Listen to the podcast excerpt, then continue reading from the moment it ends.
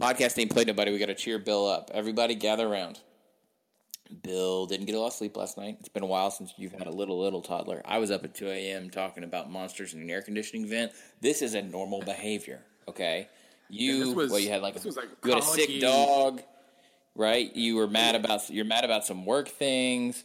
Um, I, you're stealing my cranky gimmick, and so now Oh I man, to I got it all. Like you have to be a ray of uh, you got to be a ray of damn, damn sunshine today because uh, Yeah. So uh, the the short version here is I am open to any suggestions regarding how to deal with a neurotic ass dog uh, that at ten years old is handling storms even worse than she ever has. Uh, when okay, so here are the options we've covered so far. We can't crate her because she barks nonstop and basically mutilates herself trying to get out of the crate. Got it. All right. Uh, we can't keep her in the bedroom because she digs. Yes. It's whatever she can find to dig on. She digs and right. digs and digs. Uh, we were just basically letting her out because she would go uh, bail to the guest ba- bathroom, but she we can't do that anymore because mm-hmm. instead of bailing to the mm-hmm. guest bathroom, she starts scratching on the five year old's door, mm-hmm. which is a, a nice little addition.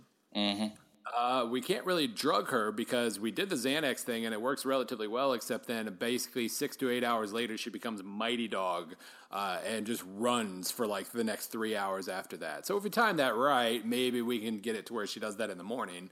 Uh, and we, all, with all of this, every storm that has hit the uh, city of Columbia, Missouri in about the last two years has come at about 11 p.m. Okay. And uh, so, yeah, so basically, uh, to avoid waking up the five year old, we tried to just let her wear herself out by digging in our room. She never did. Uh, and so then we woke up the five year old, which pissed off the chihuahua because he loves the five year old and he yelped until we let him out. And then he licked her face for about 10 minutes until she was wide awake at midnight. So. So we're all we're all doing well in the Connelly household today. Um, Okay. it, it really this was a nice little flashback to having a colicky newborn. Mm-hmm. Uh, I didn't want that flashback, mm-hmm. but you know you can't you don't really you can't always get what you want. Mm-hmm. Okay.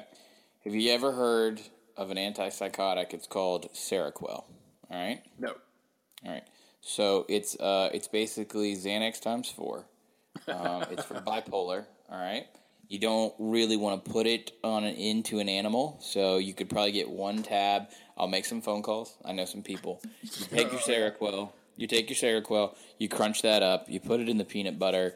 Um, if you have over measured, you will kill the dog.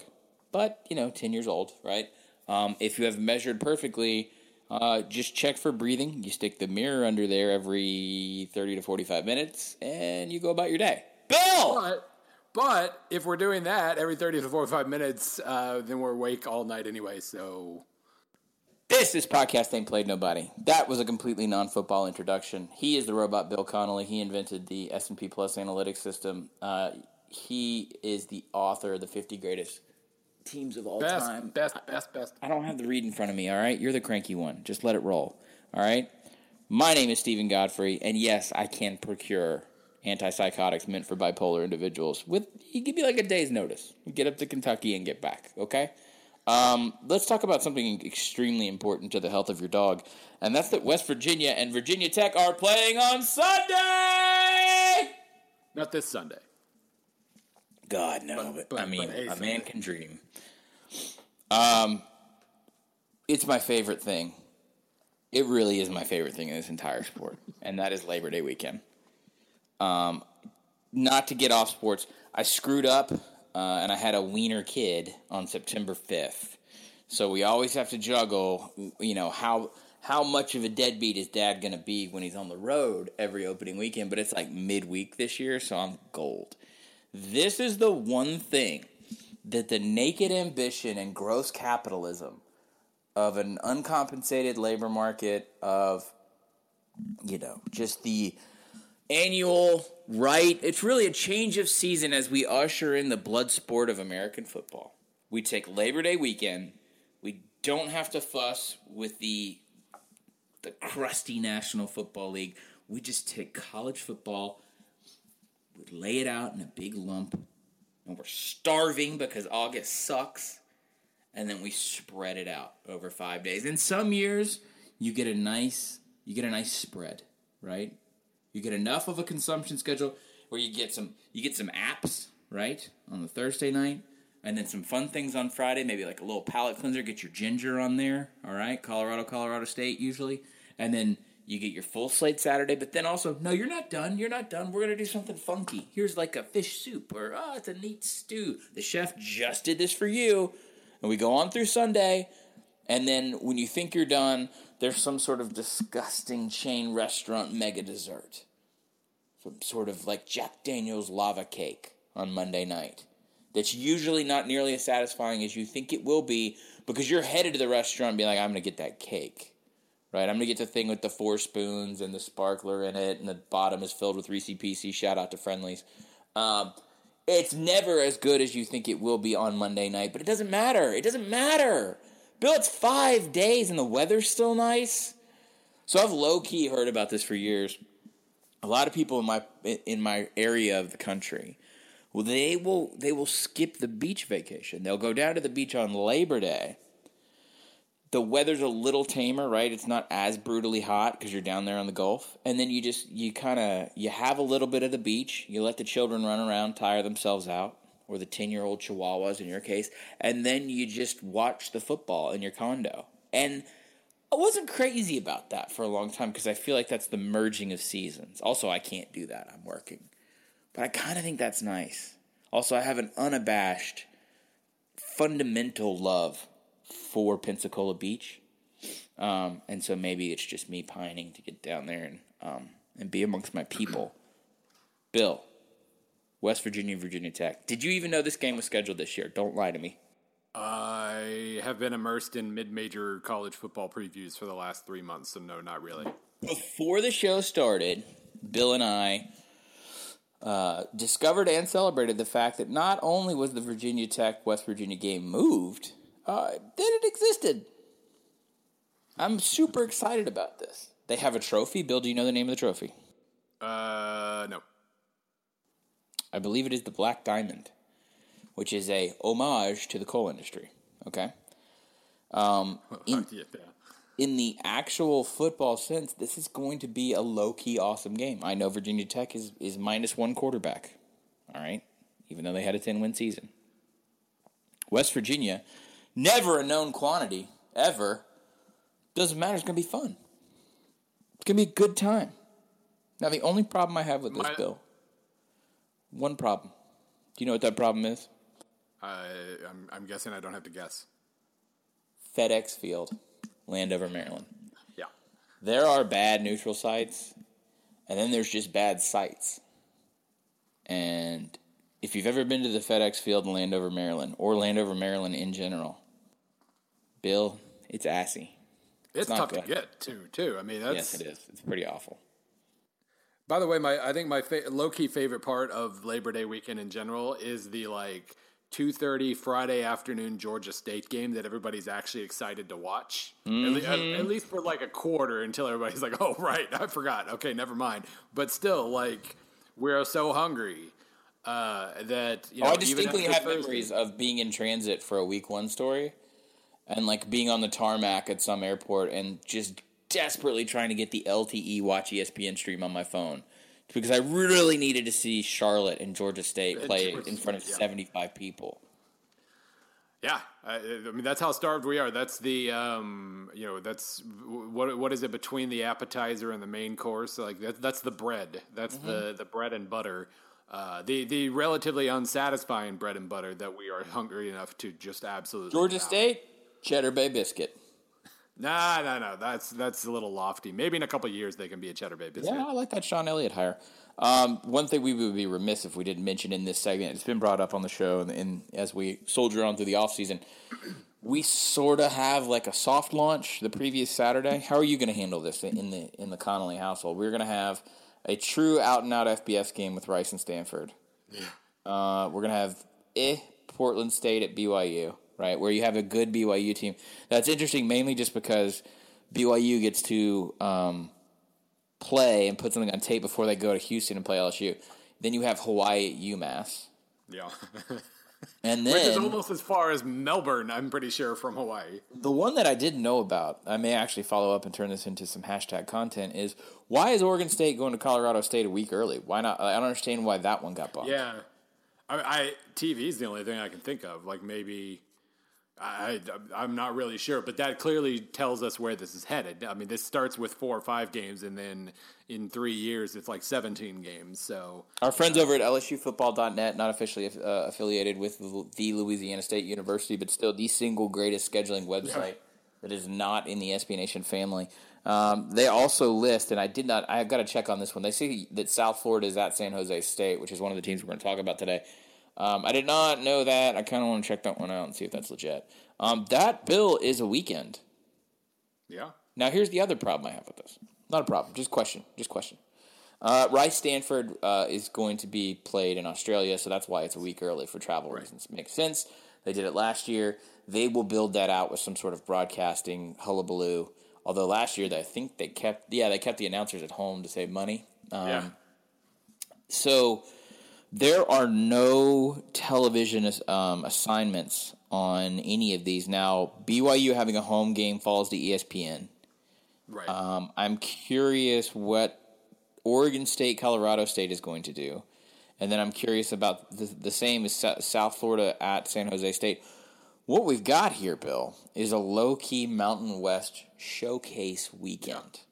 Yeah, and actually, I just remembered um, San Jose State is playing them. Probably it has something to do with the fact that um, they're at Hawaii, and they took. It looks like they took advantage of the you can have a thirteenth game thing. Um, yeah, I think that's the through line here because that's why Hawaii UMass is a week early. That's why BYU gets to open a week early, and then I guess so. The other explanation is that um, Stanford would be. Oh, that's just because it's in Australia. They get the week right. travel grace. I still don't understand Oregon State, Colorado State. Is it because Colorado State plays Hawaii? Um, See that, but that exception it doesn't work if you're a conference opponent because that means every Mountain West team would be able to do this, and I, I know well, that that's not every, the books. for a long time, I, think, I thought it was like that. Every uh, I don't remember how that works. Yeah, but regardless, I know San Jose State's playing 13 games. Doesn't make uh, sense. I was assuming it had something to do with Hawaii, and yes, by the way, Colorado State does play at Hawaii on September 30th. So maybe even if you don't take a 13th game, you can stretch your schedule out a little bit to this. Is all very strange, very strange indeed. Um, there's nothing here I would go and cover. I tell you what, we'll go ahead before we get into questions. We want to throw it down. Go to the comment section. We've, we've been trying to work that up. By the way, those of you who went to the comment section last week on the podcast Ain't Played Nobody entry on SB Nation, we do appreciate that. Please keep doing that. Um, yeah, and we're gonna we're gonna respond to some of those comments here shortly if you can find something for us to go do at one of these games, I think we're going to send young Richard Johnson to the Hawaii UMass game in Boston. Um, I think that might be it on content. and we're, we're well, we're going to Melbourne, right? We're going to do a yeah, of course, yeah. location. Yeah. Fire up the jet, Bill. Um, so that bridges us. I didn't mean to, to dwell on August 26th. I just don't know how I feel about this, especially as someone who, you know, woe woe be it on the poor sports writer to to experience so much in person. I get that my job is coveted, but there is something about Labor Day weekend. It's like, okay, that this is when I'm going to cinch up and go, right? You know, we're, we are in the mode from here on out. Whereas this just feels like college football soft launch. It's very strange. Um, yeah, I, I, well, I, and I think this is something uh, that um, probably a lot of ideas are like this. I actually I have no problem with it whatsoever as long as my team isn't doing it. Same with like you know yeah. Tuesday night football. Love Tuesday night football as long as Missouri's not doing it. Yeah. Uh, so buried in here um, on the Thursday, August thirty first, we have a small problem. I feel like. Okay. We really don't have a banger, and Thursday night usually has a banger. There's if you go through this this stretch, I'll do it real fast. Okay. Um, Florida A&M at Arkansas. That's an SEC network game, but come on. Austin Peay at Cincinnati. Buffalo at Minnesota. Eastern Illinois at Indiana State. Sorry, wait. I, I was supposed to only do FBS. Uh, Toledo opens against Elon. UConn opens against Holy Cross. ULM is at Memphis. Um, that's kind of got Godfrey Bowl in it. Uh, New Mexico State at Arizona State. Uh, Utah against North Dakota, not North Dakota State. Big difference. Um, Wake opens against Presby. Central Michigan open against uh, uh, Rhode Island, and so on and so on. Idaho starts its march to death against Sac State. Georgia State hosts Tennessee State from here in Nashville. The one low key game that I guess is, I think the Big Ten Network has the, the rights to, if I'm not mistaken, yeah, so. is Ohio State at Indiana. I just went to Indiana a couple days ago um, for a series that's forthcoming on first year head coaches. That game is going to be the game. Yeah, And honestly, Tom Allen, a really good Indiana defense that, as I did uh, some some Bill C like research, realized not only were they really good and like way above average relative to Indiana, they were good relative to the rest of the league with some perspective, and they returned most of their guys. They're going to go against their old offensive coordinator who left in like a big huff with a lot of political BS. So that's going to be a legit interesting game. Yeah, and uh, here's my uh, well. First of all, Indiana kind of killed some of my excitement when you know when Allen hired Mike DeBord as his offensive coordinator. But um, I, I'm well. A, I'm going to try to withhold judgment on that because DeBord might have been completely handcuffed by Butch Jones these last couple of years. I'm gonna Uh, I'm gonna just stop you there and, and say that you are headed down the right path. Yeah. Uh, so anyway, um, my counterpoint to uh, bangers on Thursday is we don't need a banger on Thursday. Uh, we, that's that's on. our oh hell yes we've got college football in our life again. It could just be a run of uh, incredibly wonderfully mediocre games, and we're gonna we're gonna love it. And so let's not waste a banger on Thursday night. I'm just sad South Carolina and Vanderbilt aren't playing because that seems to be like once every three years. That's the Thursday night opener. Uh, yeah, I don't know how South Carolina got out of their their annual uh, Thursday night slot there, but I don't approve. Bill, I'm going to be honest with you. I tell you what, we're going to make some news right here on Oh, wow. on the podcast. Ain't played Hold nobody. No, I'm dead grab, serious. my, grab hold of my desk real quick. Okay, go. I'm dead serious. I'm going to fire up an email, and now I'm a little bit away from the mic. Um, this I, I'm dead serious when I look at this. So the only thing that's slotted right now is that uh, Arkansas is. It's actually kind of smart because it's their Little Rock game. They get FAMU out of the way. That'll be on SEC Network. Got it right. Nothing else has a network designation except Wake. But that's just because of the ACC contract because it's a home game. You cannot show me unless Ohio State has the rights, or I'm sorry, unless uh, Ohio State Indiana's rights go to ESPN. We're gonna bang on an email right now and find out. If I think Bill, I think a game's gonna get moved to Thursday night. What do you think? Which game? South Carolina? No, some game. I don't know. But if if they are gonna move it to Thursday night, they do it. They need to do it immediately. Well, yeah. They, they need to do that pretty fast. Email I'm- on well, ESPN right now, I'm not kidding. Question about Thursday night. This is good podcast right now, huh? By the way, there are six games, or excuse me, um, seven games on Friday. Georgia State is not one of them. But No, they play uh, Thursday. Yeah, but Fordham Army at, at, at the, the weird 5 p.m. Central Time uh, kickoff on CBS Sports. Uh, I love that Army plays those little those New York uh, the the New York area FCS teams. That's all. That just makes me happy. Feels right. Well, it's just an easy. It's, it's good economic sense. It's a good warm up. Um, I don't think the FCS teams are going to like it as Army gets becomes a better and more uh, Well, fundamental right. I mean, option team. when when Army consistently beats those teams, it's, it hasn't been a warm up for Army in recent years, but in theory, it could be uh, moving forward. But yeah, you've got your you've got your Colorado, Colorado State. You've got Charlotte at Eastern Michigan, um, which is a game. Uh, Utah State at Wisconsin, which is, I mean, actually, Utah State was better than their record last year, so maybe that's something. Yeah, a bunch of weird, like Washington at Rutgers is disgusting, but Boston College at NIU, that uh, just a random kind of semi. Hey, we're starving. This could be fun game. That's the both Fordham Army and BC NIU are on CBS Sports, so I assume that means BC NIU will be at like 8 p.m. Central Time. I totally guessed on Colorado, Colorado State, but I was right. Yeah, definitely not the first time they've been on Friday. Uh, Utah State at Wisconsin. Yeah, Dave Aranda Bowl. yeah. Well, and last time they played, it was you know last second what missed field goal I think by Utah State is is why Wisconsin won. So you know revenge. How many people are going to go to Rutgers just to write a story about last year's playoff team and like do one of those, you know, uh, really wrote? It's like a very formulaic feature assignment on like Washington looks to rebuild after da da da da da da. So like you'll have like forty extra people in the Rutgers press box on Friday. But night. it's certainly it's certainly not the hardest game to get to if you are based in the uh, New York area because I mean we are talking about New York's college sports team. Of course, we are. Um, we're not going to break down the entirety of Saturday. Um, in fact, no, no. everyone knows about BYU, LSU, and the neutral sites, and you know, like we already talked about Florida State and Alabama being possibly the biggest and best uh, Week One uh, neutral site non-con ever. I'm going to come up with a better name for all those qualifiers there. Um, Yeah, I mean, though, it's it could be one versus two. Like that's you hang can't on, get it.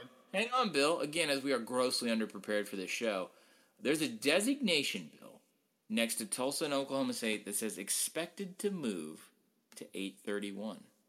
Uh, we are looking at different. Oh yeah, you're on LSU football. clicking it takes me to a story written by who else? Berry Tramel, the Oklahoman. Story, dateline, last week on my birthday, March 29th. OSU Tulsa game expected to be moved to Thursday night, August 31st. Well, there you go. Do you think when E see- ESPN PR gets my email in about 10 seconds, they're just going to send this back to me and say, hey, stupid, do your research? Well, I mean, technically, you don't actually have to hit send on the email if you haven't sent it yet. I already seen it. Uh, okay. The, ooh, interesting note here, Bill. The Big 12's television contract calls for at least four games a season to be moved for Thursday night broadcast. Oh, four. Jeez. Okay. Of course, the Cowboys opened the 2015 season on a Thursday night at Central Michigan, and then nothing else important happened in that game. Well, actually, Or that one game, that was series. I meant to say yeah. that series. Um, hmm, hmm. I'm telling you. Look, I had a hunch, and then it was confirmed as I scrolled down on a website. That's They good wasted all that time typing out an email too. So It's good journal. Well, but is Oklahoma is Oklahoma State and Tulsa a banger? Uh, it'll be a scorer, that's for sure. It's it'll a be PAP point- it'll be banger, no doubt. No, no offense. Love Tulsa. I think love OSU is going to get pretty decent hype this year. So, it, and Tulsa, I don't think they'll be the AAC favorite, but especially Yeah. with the bowl bump from la- what they did to poor CMU last year, I think that'll be treated. Not, I mean, obviously not like you know Alabama FSU or something, but I think it'll get pretty good coverage and pretty good treatment. Hmm. Hmm. I don't know, Bill. How do you feel about this? Uh, I feel like we need to go to uh, we need to start responding to comment thread questions from last week. But we haven't done Sunday yet. That was the whole point of the gimmick. well, let's do Sunday then. Sorry, I don't know. I just I, I'm sitting here doing some live journalism on the air. It's pretty tough. Okay, um, Sunday is I wouldn't say perfect, you have Texas A&M and UCLA, and you have Virginia Tech, and you have West Virginia, and that's good football content. My only issue is, what did they do, Bill? They put them against each other because one is Fox and one is ABC. Yeah, that's dumb. So stupid. Um, Now, granted, then- that opens up an opportunity to watch South Carolina State and Southern playing in most, maybe the best, most uh, pleasing to the eye combination of uniform colors that you'll see all year. Um, true. Because South Carolina State is a nice red and blue, and Southern's colors are just the most perfect in, in God's creation. So uh, you got that to look forward to. we'll wrap this we'll wrap this meandering unprepared for segment up by uh, Georgia Tech and Tennessee and Atlanta as the Monday night game. Look, folks, I know that's Eh. not Texas, and I know that's not Notre Dame, and I know or no, that was the Sunday game last year. The Yeah. Monday game was Florida State and Ole Miss. Um, I know there's some wattage issues here, maybe comparatively, but this is still okay. It's still good football spread over five days. So Oh, I don't want to no. hear anybody complain. No, I, and I, yeah, like I said, I mean, especially when you've got Alabama FSU, you don't need any other bangers. Just put some fun football on, and, and we're good. By the way, before we jump out, um, the following week is going to be as crippling as it always is because the only Thursday night game scheduled right now is Idaho State and Utah State, and Friday night is Ohio at Purdue We do have Georgia Notre Dame. on Saturday. Yes. Move that. No, Take no, that, no, no. We need something. We need something on that Saturday. Jeez. All right, um, Bill. We've gently and politely asked people to drop their questions in the podcast "Ain't Played Nobody" comment section on sbnation.com. We got some good ones. a good portion of you have um, complied. And so, where do you want to start? There's only one or two that I actually tagged in the comment section that I said we would get to, but we've had some more since I checked it last. Where do you want to go first? Um, I'm always a sucker for a Moneyball question, so I, I marked the the stat question. I, I I'm going to I'm going to acknowledge the Temple to a- ACC question, whether we actually read it or not. But sure, yeah, let's start with. No, uh, I've, I've got that tagged. That's where I was going to go. Okay. All right, all right, all right. Well, first, uh, our friend Pooh, okay, I don't know how to say it. P- Pooh Tech. P U H C T E K on uh, on the SB Nation uh, says I'll add a, com- a question to the community. Bill, in your EMU preview, you mentioned how analysts see somebody read my EMU preview, and I appreciate that. You mentioned that a- analytics haven't affected football as much as other sports. What additional data could be realistically collected to improve your, to, to improve statistical models? Uh, what one stat that isn't currently recorded do you think would have the biggest impact on the usefulness of S and P Plus to coaches? I suspect the sample size for football is just too small to ever build a great model, especially considering how many players don't play full seasons due to injury. Um, So, oh, and then he also says, Godfrey, is there any talk among coaches about how they would like to see advanced stats improved or implemented? I can answer that one too, by God. But um, the- bottom line, I mean, it's not about a model. That's the thing. It's not when you're talking about how coaches can use advanced stats. Models don't really. They they they can. If you're using opponent adjusted data to scout, then you're going to scout better for sure. But generally speaking, it's not necessarily that the model, quote unquote, isn't good enough. Uh, it's that they haven't figured out how to use it in their day to day life yet. And, uh, you know, working on that a little bit. But I, I think the bottom line here is in terms of one stat, that every coaching staff in the country has some vague definition of what a big play is and some vague definition of what a successful play is in terms of like down to down kind of thing. Um, that they that they use that is great. I, I I think a lot of them don't use it quite right. I know a lot of coaches still use probably three to four yards on first down as opposed to the the five that I use. Um, and I mean, they all have their reasons for that, but basically, they all have general models to account for that, and that's good. Uh, you know, I, I've always said like football coaches are probably the most purely analytical coaches that you're going to find because of how much they have to track and how many how much they are searching for tendencies and all of that. They don't know that it's called analytical necessarily, but that's what they do. They they are that is a natural part of their job, and so um, I don't think that. I mean, for that reason, maybe alone, the, the stats aren't going to have the the role like uh, the same kind of role that baseball ha- uh, that stats had in baseball, where you know starting in the late seventies and early eighties, you could basically fundamentally break down baseball and show the four thousand different ways that coaches and scouts and uh, and commentators were all using uh, were all either using stats incorrectly or not using them at all.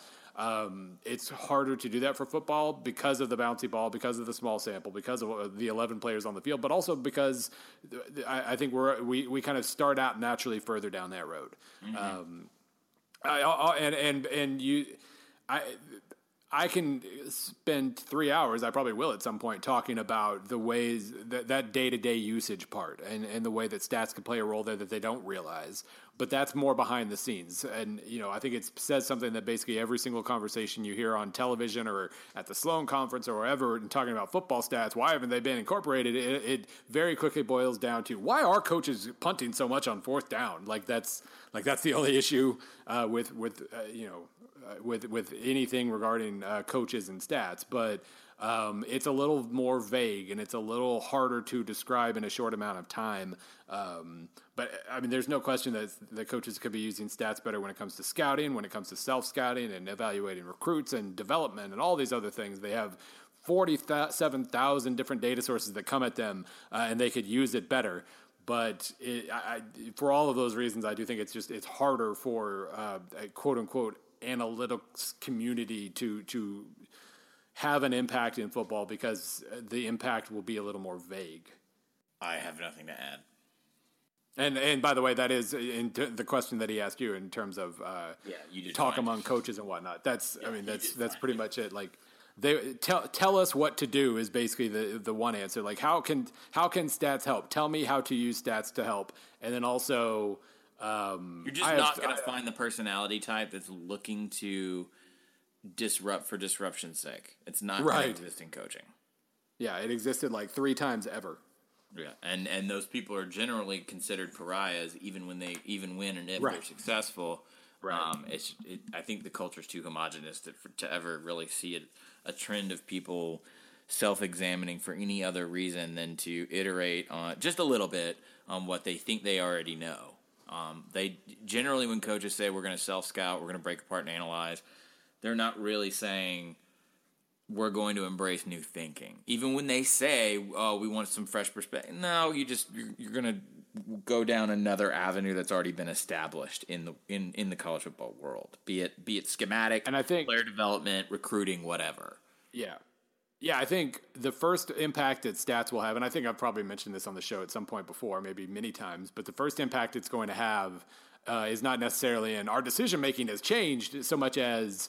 Uh, like the old example I always give of the coaches splicing film together in the 70s. It's going to speed things way the hell up. Um, we can scout, we can do all the same tendencies, all the same stuff we do for scouting, except we can do it much faster. We don't have to wait till a bye week to self scout and review all of our film because we're getting in it real time as well. Like that's the kind of thing where stats are going to have the first impact is just making everything a lot easier and faster to do what you already do. And then at that point, you can figure out if you want to do more. Bill, question for the show from Mark Mandingo. If Spurrier had never come to Florida as a coach, is it possible that the beast was never woken up? Seeing as that they had tons of success in squeaky shoes, bouncy hoops, while sharing a state with two other football powers, could the fan base have elected to fool themselves into not competing for money and talent with the other Florida schools? Or do you think Florida developing into a football power was inevitable? Thank you, Mark. Uh, your latter thought is the correct one. Uh, there is an inevitability that occurs when um, the market dictates it. And in that case, the demand would have just absolutely built and built and built had Spurrier not come. Let me just pose this real fast because there's not many like analogs that you can create in this scenario, but let's go back to Spurrier arriving at Florida and Bill, do you remember the other power school that he was allegedly considering? LSU. Well, it wasn't Duke. Yeah, that's right. That's right. LSU. So this, I hear this because it's a campfire story in Baton Rouge. You know how things would have been different in the '90s and the quarterback woes that persist even into this season. Shout out to Danny Etling. Uh, uh, let's just say that that happens. That Spurrier goes to LSU and turns LSU into the offensive juggernaut and all this kind of stuff. Okay, so everything that happens, fun and gun, Danny Wuerffel, that all happens in Baton Rouge. Okay, what? It's not out of. It's really not. I mean, we're we're playing with the timeline here, um, and as the Flash will tell you, that's never a good thing but it's not out of the realm of possibility to then just end up having Nick Saban take a job at an underperforming Florida that's just getting absolutely ripped up by Bobby Bowden. It's not because that is the state of affairs in in Baton Rouge when Saban does arrive. Now the big difference is, I think Florida would have achieved success faster than the 01 era because LSU was held back by a lack of organization, but also a lack of money relative to what the state of Florida was was seeing come into their public education system in the 80s and 90s. That's the biggest difference.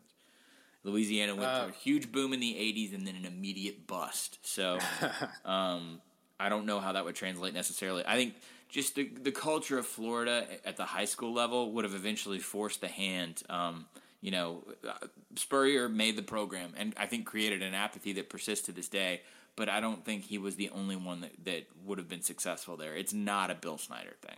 I, yeah, I, that all makes sense. I will point out, by the way, that um, Florida was getting close. Florida's problem. It, it, wasn't like they were going two and nine every year before Spurrier showed up. The problem, I mean, they had three straight top ten finishes in the middle of the '80s. The problem was they couldn't get they couldn't stop getting caught cheating. Um, it, kind of an issue. Um, but they went nine two and one in '83, nine one and one in '84 and '85.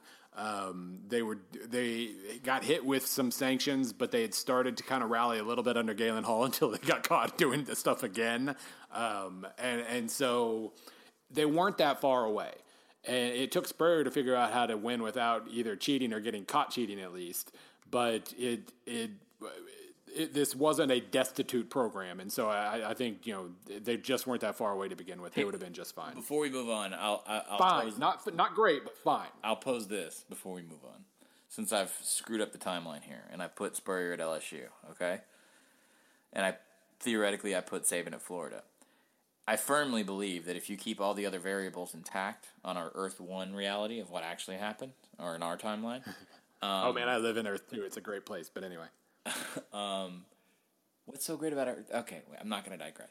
Um, I think Spurrier runs his course at LSU very similar to what happened at Florida. Okay, goes to the NFL, goes back, ends up in a South Carolina, you know, like position. I think if Florida gets Saban, if they miss out on Spurrier and they become the school that Saban sees as the reclamation, with the financial potential that's that's sitting in Florida, in Gainesville, in that state. I think Spurrier stays, and I don't think I think Spurrier builds a kingdom. Now, I'm not saying Spurrier's personality, or Spurrier, I'm sorry, Saban's personality. Saban's personality still dictates that he wants to go try his hand at the NFL. But I think the circumstances change enough to where he wins multiple national titles, not just one in Baton Rouge. I think he wins multiple national titles because we're now we're now in this in this reality. We've now put Saban at Florida, probably close to the the Zook time, if not affecting the Urban Meyer part of this. So I don't know how long I play out Saban being there. I mean, he definitely still probably tries to do the NFL thing at some point. At some point, but I think he wins. I think he does one of two things. He does wins more initially at Florida, the way Meyer did, but three or four in a row.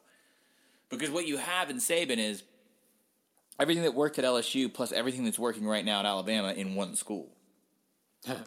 Excuse me. Allergies. Man, Um, I don't know if Urban Meyer ends up in Florida. Then it's a fascinating, weird sort of you know set of dominoes. But I do think that there is a possibility. I mean, I'm pretty much writing the fiction at this point, where he creates the machine he's always wanted at Florida, and he ends up putting down there. Because I don't. It was funny is I have this app, and this is a digression on on topic. I promise, Bill. I have this app that saves like long form writing or anything I can't read right away. It's called Pocket. Dan Rubenstein at Solid Verbal was the one who who kind of clued me in on it, and I use it all the time.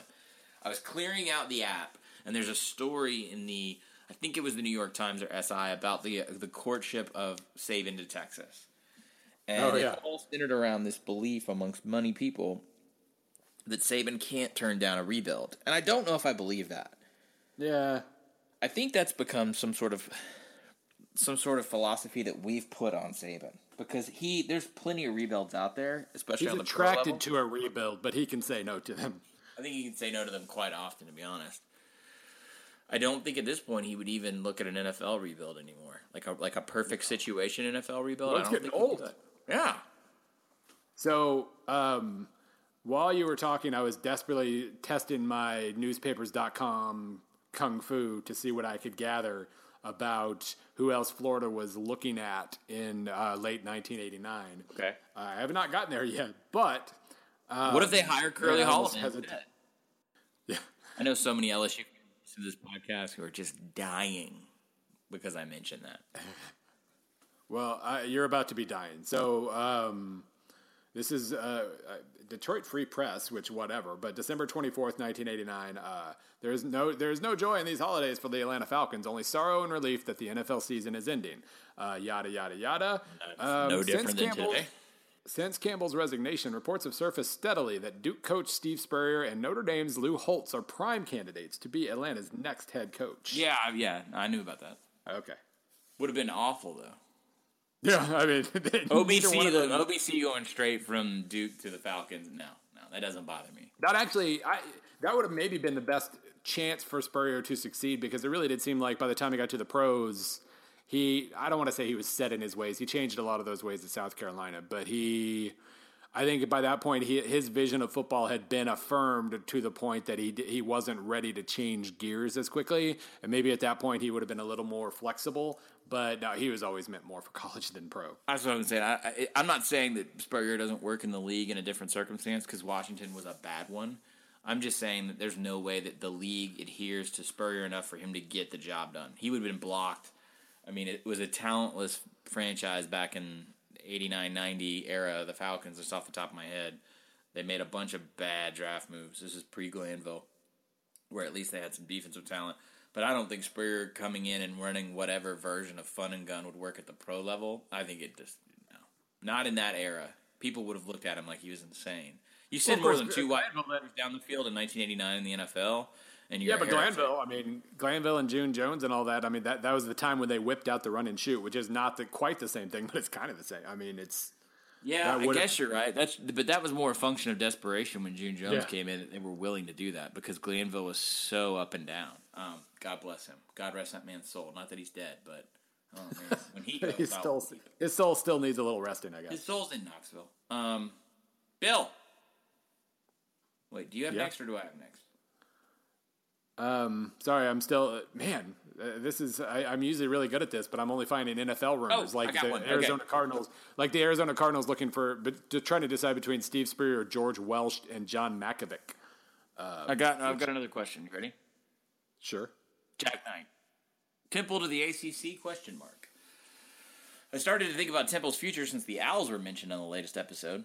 Uh, do you think Temple would be an attractive school to the ACC? The Philadelphia TV market would seem appealing. Football and basketball teams are definitely solid performers with okay facilities, but would their past failures in the old Big East hold them back? Or would the ACC just figure grabbing Temple isn't worth the, with Penn State being so dominant in the state and having the West covered with Pitt? I actually think Temple could be excellent in many different sports if they had a power conference affiliation combined with their improved academic standards and a move away from commuter school status. Um, and that is tough. Wow, and that is tough to write while being a Villanova. Your thoughts? Yikes! Wow, Lee. Um, hmm, a lot to unpack here. Um, it's going to be very hard for the ACC to expand much more without without making sort of coup type additions. So picking off the upper third of um, the Big, 12. 12. if that implodes. They've done. Ugh, you got to be diplomatic when you say this, like because I love what Pitt's done. You know, since joining the league, and I love what Louisville's done since joining the league. But I don't know how many more of those that you survive without becoming something else. Um, I Yeah, like I- Temple. I like their potential. I don't know if that makes sense right now. I don't know if they command the Philadelphia market. This is a chicken and egg argument, in that, well, if you give Temple the, the platform of being a Power Five program, then maybe they continue to build their, their local fan base. I was just there last month. I mean, it's facilities wise, they have so far to go. Yeah, and I think that's they're kind of it's rocking a hard place because they. I- I think to, to really kind of build any further than what they've built so far, they need to get to kind of the on campus presence, like we were talking about with the on campus stadium. But really, for a university, for the university as a whole, the motivation to do that is just I don't know if it, I don't know if they can justify it as a university. So it really uh, it's going to be hard for them to grow more, but they, I don't think they can grow more. So um, The uh, you know they they have a renters agreement with uh, Lincoln Financial Field. I think it's still called the the Eagle Stadium. It's not particularly um, great. None of those are. I mean, you're a tenant, and you don't get to build much of a home culture there in an NFL stadium. But at the same time, going and expanding and breaking ground on a home facility that's that's a big big move. Um, they need to do it eventually. I don't know how they're going to do it, but they're going to need to do it eventually if they want to maintain. Because you know Geoff Collins is not a lifer hire. I I think everyone knows that. Um, so you would need to secure that. You would need to.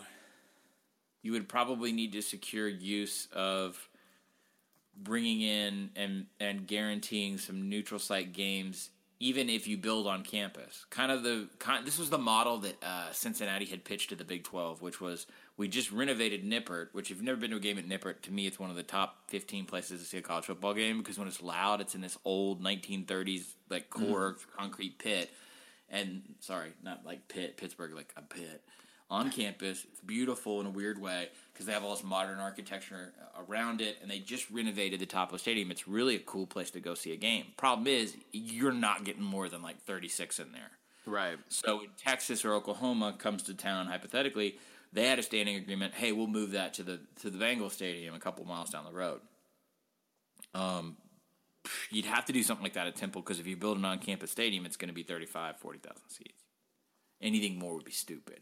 yeah, oh, yeah. Others who have been contacted and or interviewed for the Florida job are Florida interim coach Gary Darnell, West Virginia's Don Nehlen, who, by the way, interviewed for every single power conference job between about 1986 and 1996. So nothing changes at West Virginia. Houston Oilers offensive line coach Kim Helton, D- Denver Broncos offensive coordinator Chan Gailey, and former Buffalo Bills coach Kay Stephenson. Wow. So yeah, there's probably a reason they honed in on Spurrier real early in that process. Well, again, they just they didn't have the equity on a national level that they do now. Um, Well, especially with the probation and everything. I mean, that was they were still kind of getting uh, a little dinged by. Well, they didn't go to a bowl in 1990. Spurrier's first year, they went nine and two and didn't bowl um, because of uh, of sanctions. So that was a tough sell for, and they had to play the alma mater card there, and, and it worked. Um, so to wrap up Jack's question, um, so the thing with I don't think Pitt would block them in the ACC. I don't think it works that way. Also, it's a long damn way from Philadelphia to Pittsburgh. Um, and, then, and then you I have made this, that drive this summer. It's tough. and then you have this dominant football, you know, power in the middle of it. So I don't think that that necessarily is an issue. Um, I think if you're Temple, you just have to look a little more practical in the short term, which is keep winning football games, keep making good hires, which I think they did, and keep upsetting the Penn States or the Pitts or whomever you can get on your schedule and try and focus on that on the facilities thing first because when you have facilities that's something that doesn't change right? That's something that doesn't go away. If you do have a, a stumble hire or you know geoff collins leave maybe he leaves a coordinator behind his head coach and that doesn't work out well you know what? That doesn't mean that the stadium blows up or the practice facility blows up. You still have those things intact. Um, and that takes money and that takes a consumer demand that had you know it might take 10 15 more years to do.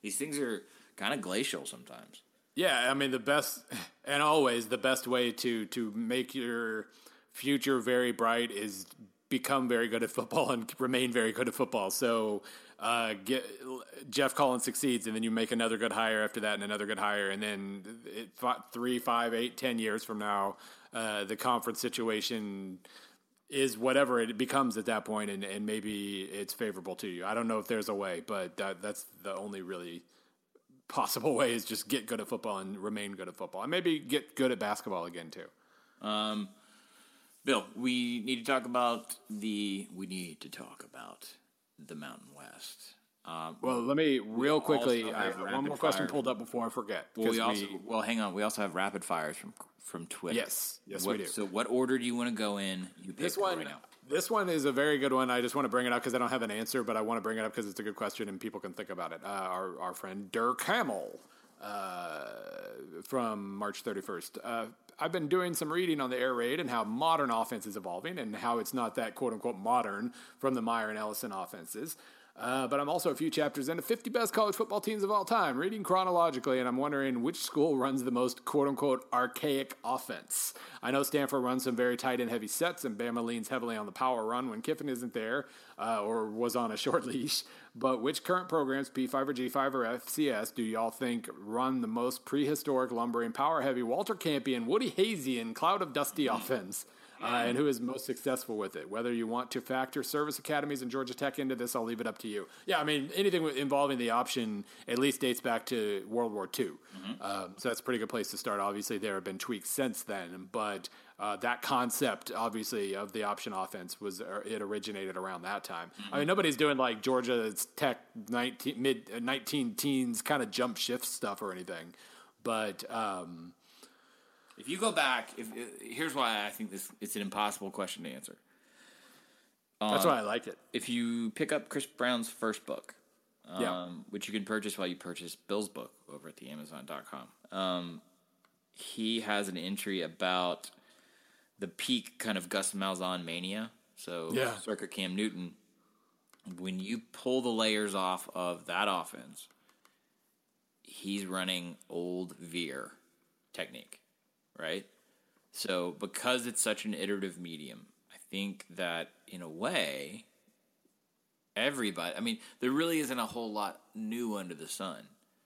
It's uh, almost uh, well, easier yeah. to name something that's fundamentally, structurally unique than it is to say who's running the most basic thing in the world because so many of those foundations and those pieces are just kind of mixed around and redone based on maybe a change in personnel or technique or a trend that you see in recruiting. I don't think there's necessarily, you know, there's not a lot new under the sun. I, and by the way, um, you know, I mentioned the jump shift and all that. That was basically figuring out a way to take advantage of motion to create mismatches, which is a lot of what Auburn did uh, and still does. So, yeah. yeah. I think you just absorb these concepts. By the way, the correct answer to this question, Wisconsin. Um, you think? Anyway, yeah. Uh, Wisconsin, San Diego State, those are the teams that. But like, okay, but Matt Canada, who's at LSU right now, all right? Yeah one of the most innovative play callers in the nation, highly touted hire, uh, really wasn't touted as much as he should have been when he went to Baton Rouge this offseason because they were in the Lane Kiffin sweepstakes and lost. But Canada will run anything at any time, anywhere. It's the like put his film on, and it is awesome and fun and weird and strange. Um, the the LSU team side SB Nation and the Valley Shook has got a series of these going on right now. They he will have one season where a tight you know his three tight ends get you know 150 targets or something like that for a thousand yards. It's crazy, and then he'll turn around the next season and they will look like the Maryland I.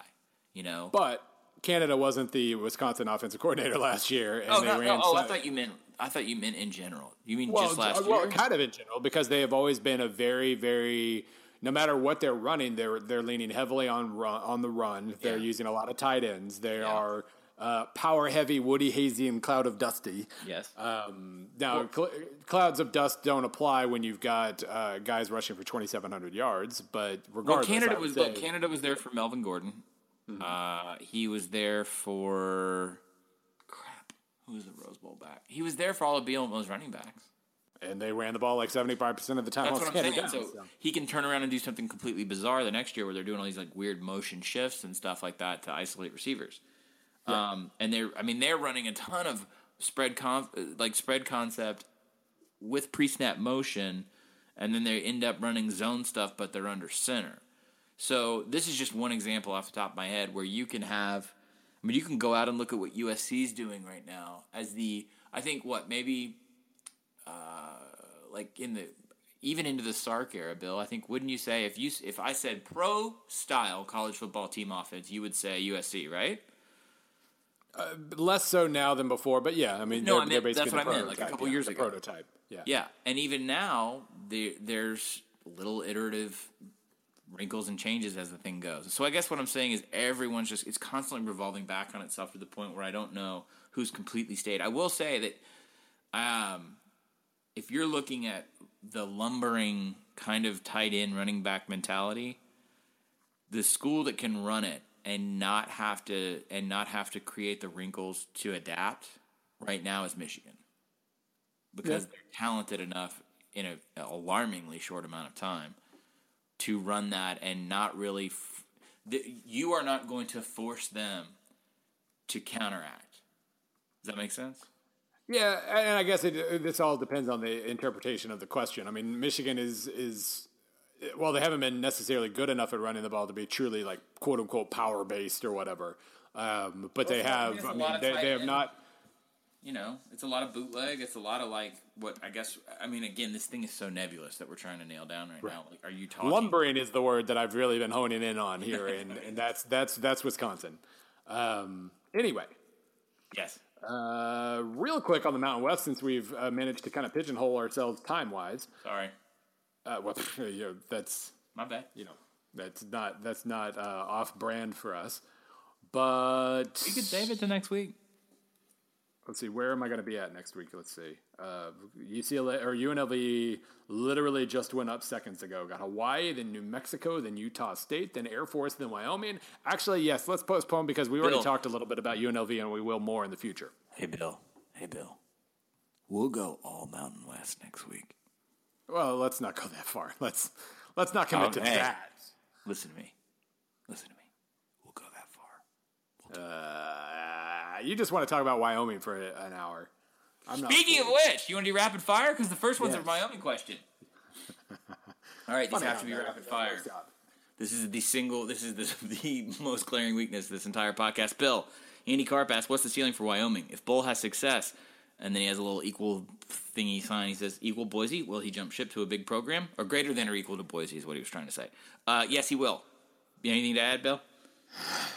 No, I mean that's that's your lot in life. Get get weird, make good hires. Then when you lose him, make another good hire and stay weird. Matt Jennings, these answers could change like tomorrow, but if or when the Big 12 breaks up, pick a conference landing spot, P5 or G5, for every school. Crap, Matt, that's not rapid fire!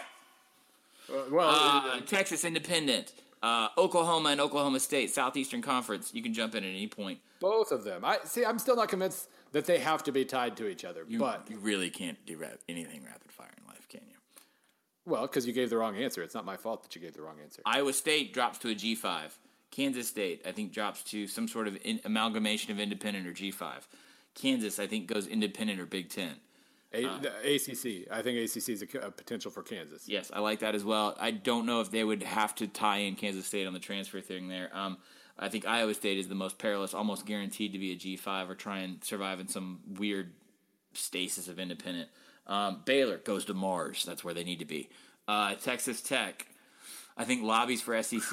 Um, God, I don't really don't know. Lobbies for Pac lobbies for Pac-12, I'm sure.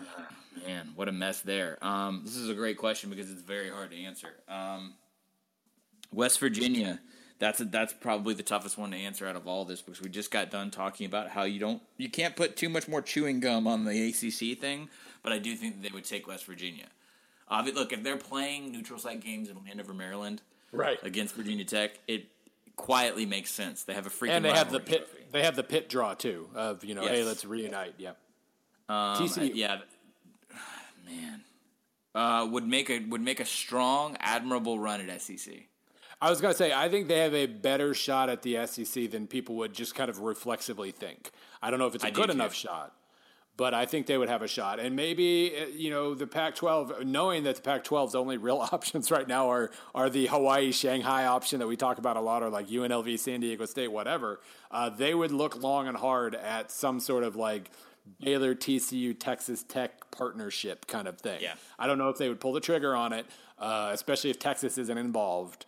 But they would look at it, and um, you know, so you get you get to see a lot of lobbying there. I think Uh, the everybody. inter- so wrap this up as fast as I can. I think you would see Houston in the Pac-12 before you would see Texas Tech or Baylor. That may be the revenge of the Cougars. Mike the Yank, Bill, what which non-Houston, non-P5 team in Texas is the most intriguing, long or short term? I have an answer. SMU, SMU. Uh, UTSA. Okay. Do, you, do we want to elaborate? How rapid do we want to go? I think. me I mean, I think we've talked about both of those programs a lot, but I think SMU's still far enough ahead, at least in terms of conference. Well, yeah, in terms of conference affiliation, they're good at basketball again. All of a sudden, um, so I would say SMU, but UTSA is going to close that gap uh, pretty quickly. I think they're one of the most dynamic recruiting stories that you can see in the in the in the on the horizon because they're doing something new in a place that's never seen it before. I also think they're going to be experimental and fun, um, not necessarily something with the dogma around the state of Texas that you get. Um, Bill Ryan Dewey, should I be excited that Etling finished equal to Austin Allen in Bill's QB study? Both juniors, just different narratives. Yeah. Um, so yesterday I posted just a big, massive data dump of of quarterback stats. Uh, but when I did it, I decided instead of making an easy post of "Hey, go look at this data," I decided to, to tinker a little bit because I haven't tinkered with data in a while. I was getting a little rusty. Um, so I basically, based on the number of rushes to passes or passes to rushes that a quarterback had, I, I broke them into three categories: statues. Um, dual threats and runners. And so the runner category was a little blurry because it also basically ended up including a, guy, a bunch of guys who are not runners, but ended up in like, you know, a bunch of blowouts where they were just, you know, not throwing very much. But regardless, it was kind of fun doing this because you get a lot of, you know, it was not uh, opponent adjusted in any way. It was just a first stab at doing something interesting, and you did get things. A nice reminder, among other things, that Danny Etling at, at the in the seventy third percentile of statues, along with um, uh, Josh Rosen, who who you know had a weird injury plagued year or whatever, but like Luke Falk was in the 75th percentile, Wilton Speight was in the 73rd percentile, and of course, and as he mentioned, Austin Allen, who's seen as like an up and comer in the in the uh, SEC for this coming year, was in the 71st percentile. Um, I This don't- is the I, I scene wouldn't- in MacGyver where the bomb goes off and I'm dead. Rapid fire. It never works out that way. No, it but doesn't. Danny Etling, I think it, it- the only thing to take away from the fact that Danny Etling was no worse or better than Austin Allen and Luke Falk and, and all these coach, uh, all these t- quarterbacks who have a much better reputation. The thing to remember about LSU last year, and I've said it a million times, and I'll write it. It's going to be the focus of the preview.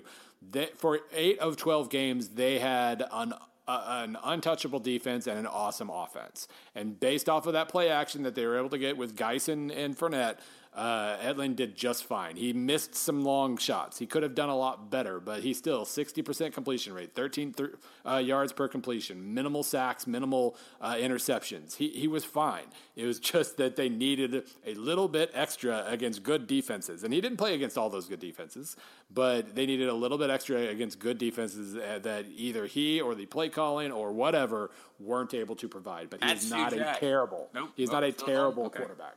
That's Sue Jack asks. I would argue, or he actually just says, I would argue A and M and, Arkansas are natural rivals. Uh, I would argue that they're they could be natural rivals, but they are not yet. And please move that game out of Arlington and let those games be on campus.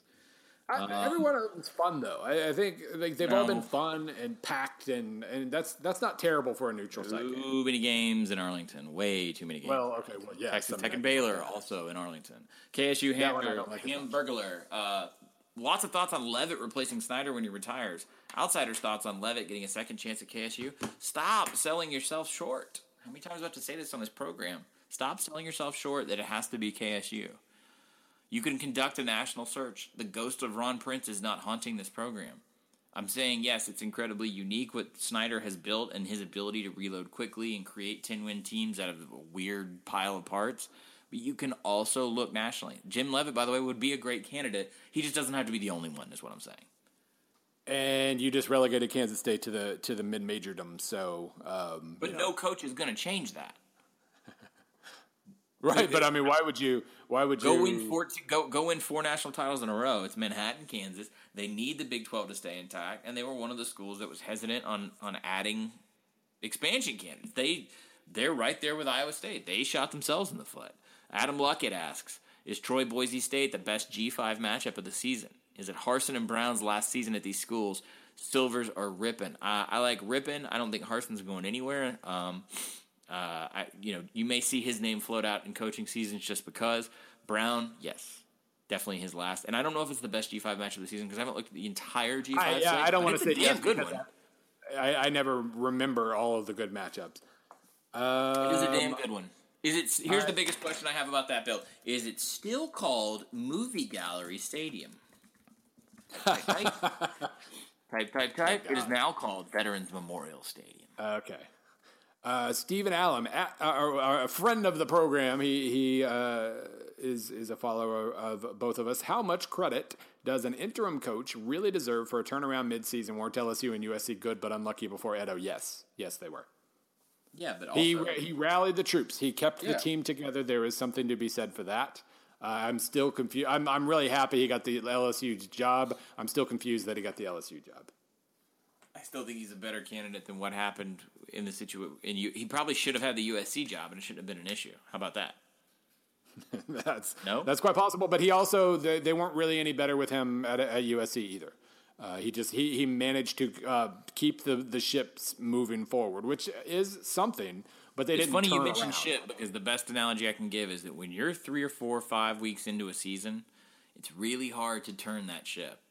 Things are already going. You have another opponent next week. You have an opponent after that. You can't change offensive terminology. You cannot do it. That's, I mean, I wrote a story about this where he sat. I, I sat with him in his office the day after they beat Missouri, and he said, "Look, we can only do so much. We want to do so much, but we can only do these three or four things." and it was they they stripped off some of Cam Cameron's NFL stuff. They installed a lot more deep route stuff, and they wanted to pass to run more versus run to pass more. And that's kind of all you can do as you go. Yeah, yeah. So I it's mean, hard to create it. What I'm saying is, like you, I always hockey coaches get fired in the season all the time, and you see Yeah. dramatic turnarounds. And I can't I- like I've I've asked hockey people before. I always get different answers. Uh, did we run out? I think we're running. No, we have. Um, we bounced around, so I can't tell. Oh no, just dead air, eating us alive. Uh, that's what editing's for. Dead, dead air. Here's another one. Ross Schriff asks, "How does the transition from Brohm to Sanford affect Mike White?" That's a good question that I can't answer yet, but he should be fine. Yeah, I Sanford was a. I hope not much. I hope it doesn't affect him much. And as somebody, as a USF fan pointed out yesterday when I was creating like the overall list of like top returning quarterbacks based on this whole percentile thing that is very raw and, and not very well developed. Number one, Mike White. Number two, Quinton Flowers. Really? Yeah. Um, not again, not adjusted for opponents whatsoever, but uh, USF ties to each of the top two quarterbacks. Uh, Sanford is this. San- Sanford's remarkable in the way that he works with quarterbacks, and he's a story that I would like to get done before the season in the summer after I have my kid. Um, is to go up there and kind of figure out what he's going to do because certainly not broke the the system that Brohm left him. Um, he's going to do it differently. I think the uh, public issues that you saw with Brian Kelly and his comments, I think uh, with uh, Malik Zaire, 180 degrees different than how Mike Sanford would have handled that situation. Yeah. Absolutely. Um, The, the end. No, no need to. yeah. Brian Kelly, you- you're so screwed. Um, whew! Richard Miller's asking, can we get PAPN in the full cast to answer essentially the same question again, RE Wisconsin two weeks ago? Doesn't matter the topic. Um, did that happen? I don't remember if Uh, did, we get doubled up or Apparently. we, we uh, I mean we've already talked. We've had our Wisconsin segment. We did the Purdue like so. So the memes on this show, Bill, if you remember right, Purdue got beaten into the ground because it was always about the futility of a particular Power Five. Whenever we were trying to hold up a G five, like when the podcast first started, Purdue got mentioned because of that, right? Now, for whatever reason, we we talk about Wisconsin in some framework of ignored slashed overlooked every freaking week, which they are. All right, I'm gonna have an asthma attack. You gotta say something. Okay. Uh, so w- we're going to wrap this up, I think. I think we're just about to the point of wrapping this up since we're not going to go into the Mountain West just yet. I'm going to share, if I remember, uh, in the SB Nation. Next. In the. Uh, you just want to talk about Wyoming. Um, we are going to share uh, in in the comments. So a few weeks ago, months ago, whatever I don't know time. Uh, American Football League of China. We talked about the among other things the combat orcas and, and all of that. Well, somebody, uh, our, our friend Ross Cunningham, uh, found an archive of YouTube games from the American Football League of China. Um, he says the, the rules appear to be exactly the same as current American football, except for the bad punting and very, very high arching passes. Uh, they are played on soccer fields naturally, although I feel bad that they didn't even do them the courtesy of moving the soccer goals out of the end zone for the Shanghai Nighthawks. But he shared some highlights, and I'm going to share them with you because uh, this makes me very, very, very happy. Do you want to throw it, throw the link in on the uh, on the show page on the site? Yeah, exactly. Um, I, I watched a little bit of it. I wouldn't say it's you know bad arcing passes and, and poor special teams. I mean, hey, it's just the Cleveland Browns. Uh, Well, I was, I was going to go with high school football, but yeah, you can make the be- you can make the better, more topical joke there. oh, Bill, when we do the promotion on this episode, we have talked about so many schools today. Exhausting. Well, I just I, I like being able to. Um, We hit forty schools today. Seriously, we did. Yeah. We can go with t- Kansas State to the Mountain West and the Shanghai. Uh, I've already forgotten their nickname. Also, keep in mind, um, for SEO purposes, I did bend space and time and put Nick Saban at Florida. If you're looking That's for true. some high traffic potential there. and LSU fans, I think you probably need to stop talking about the Spurrier to LSU thing because I didn't really see a single mention of that going through the archives. So I think that was mostly. No, uh, no, no, no, that's real. Oh, I'm sure, I'm sure. I'm sure they made advances. Oh, oh, Bill. I, they, I'm sure they made oh, advances. Bill. I'm sure they got their hopes up, but it looks like it Your was mentions, Bill. Florida or the Arizona Cardinals or Hey, the. Atlanta Falcons. I want to be real clear right now. When you add us, don't at me, at Bill. At, at him too. No, I did. I said it was real. Oh, Bill. LSU fans. LSU fan. Well, you. If, if there's anything you ain't need to be scared of, it's it's uh, it ain't need to be. I need another negative in there. Be fear LSU. All right.